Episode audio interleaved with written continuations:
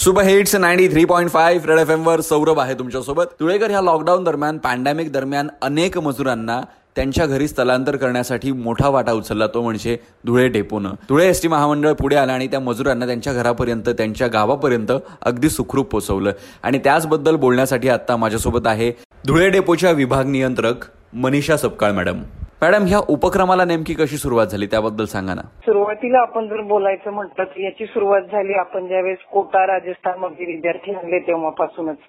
म्हणजे राज्यामधलं पहिलं विभाग असा होता की जे कोटा या कोरोनाच्या पार्श्वभूमीवर आणण्यापासून आपल्या विभागानं सुरुवात केली.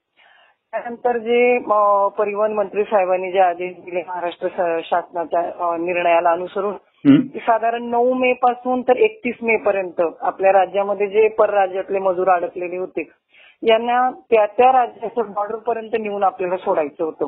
बरं. तर ह्या पूर्ण कालावधीमध्ये जवळजवळ आपला जो धुळे विभाग आहे आपल्या विभागामध्ये धुळे आणि नंदुरबार असे दोन जिल्हे येतात आपल्या विभागामध्ये. तर या विभागामध्ये दोन्ही जिल्हे मिळून आपण जवळजवळ सोळाशे त्रेपन्न बस चालवल्या. बरं. या सोळाशे त्रेपन्न बसमधून आपण जवळजवळ सदतीस हजार सहाशे पन्नास प्रवासी वाहिले. मज- मजूर वाहिले. आणि हे मजूर जे आपण सोडले आपल्या विभागाला विभागाला दोन राज्यांच्या बाउंड्री लागले. एक पहिले शिरपूर जवळ बिजस्नीला आपल्याला मध्य प्रदेशची बाउंड्री लागते. आणि दुसरं नंदुरबार जिल्ह्याला आपल्याला गुजरातची बाउंड्री लागली. या दोन्ही बाउंड्रीहून आपण मजूर वाहिले या दोन्ही मिळून आपल्याला जवळजवळ सदोतीस हजार सहाशे पन्नास मजूर आपण वाहिले क्या बात आहे.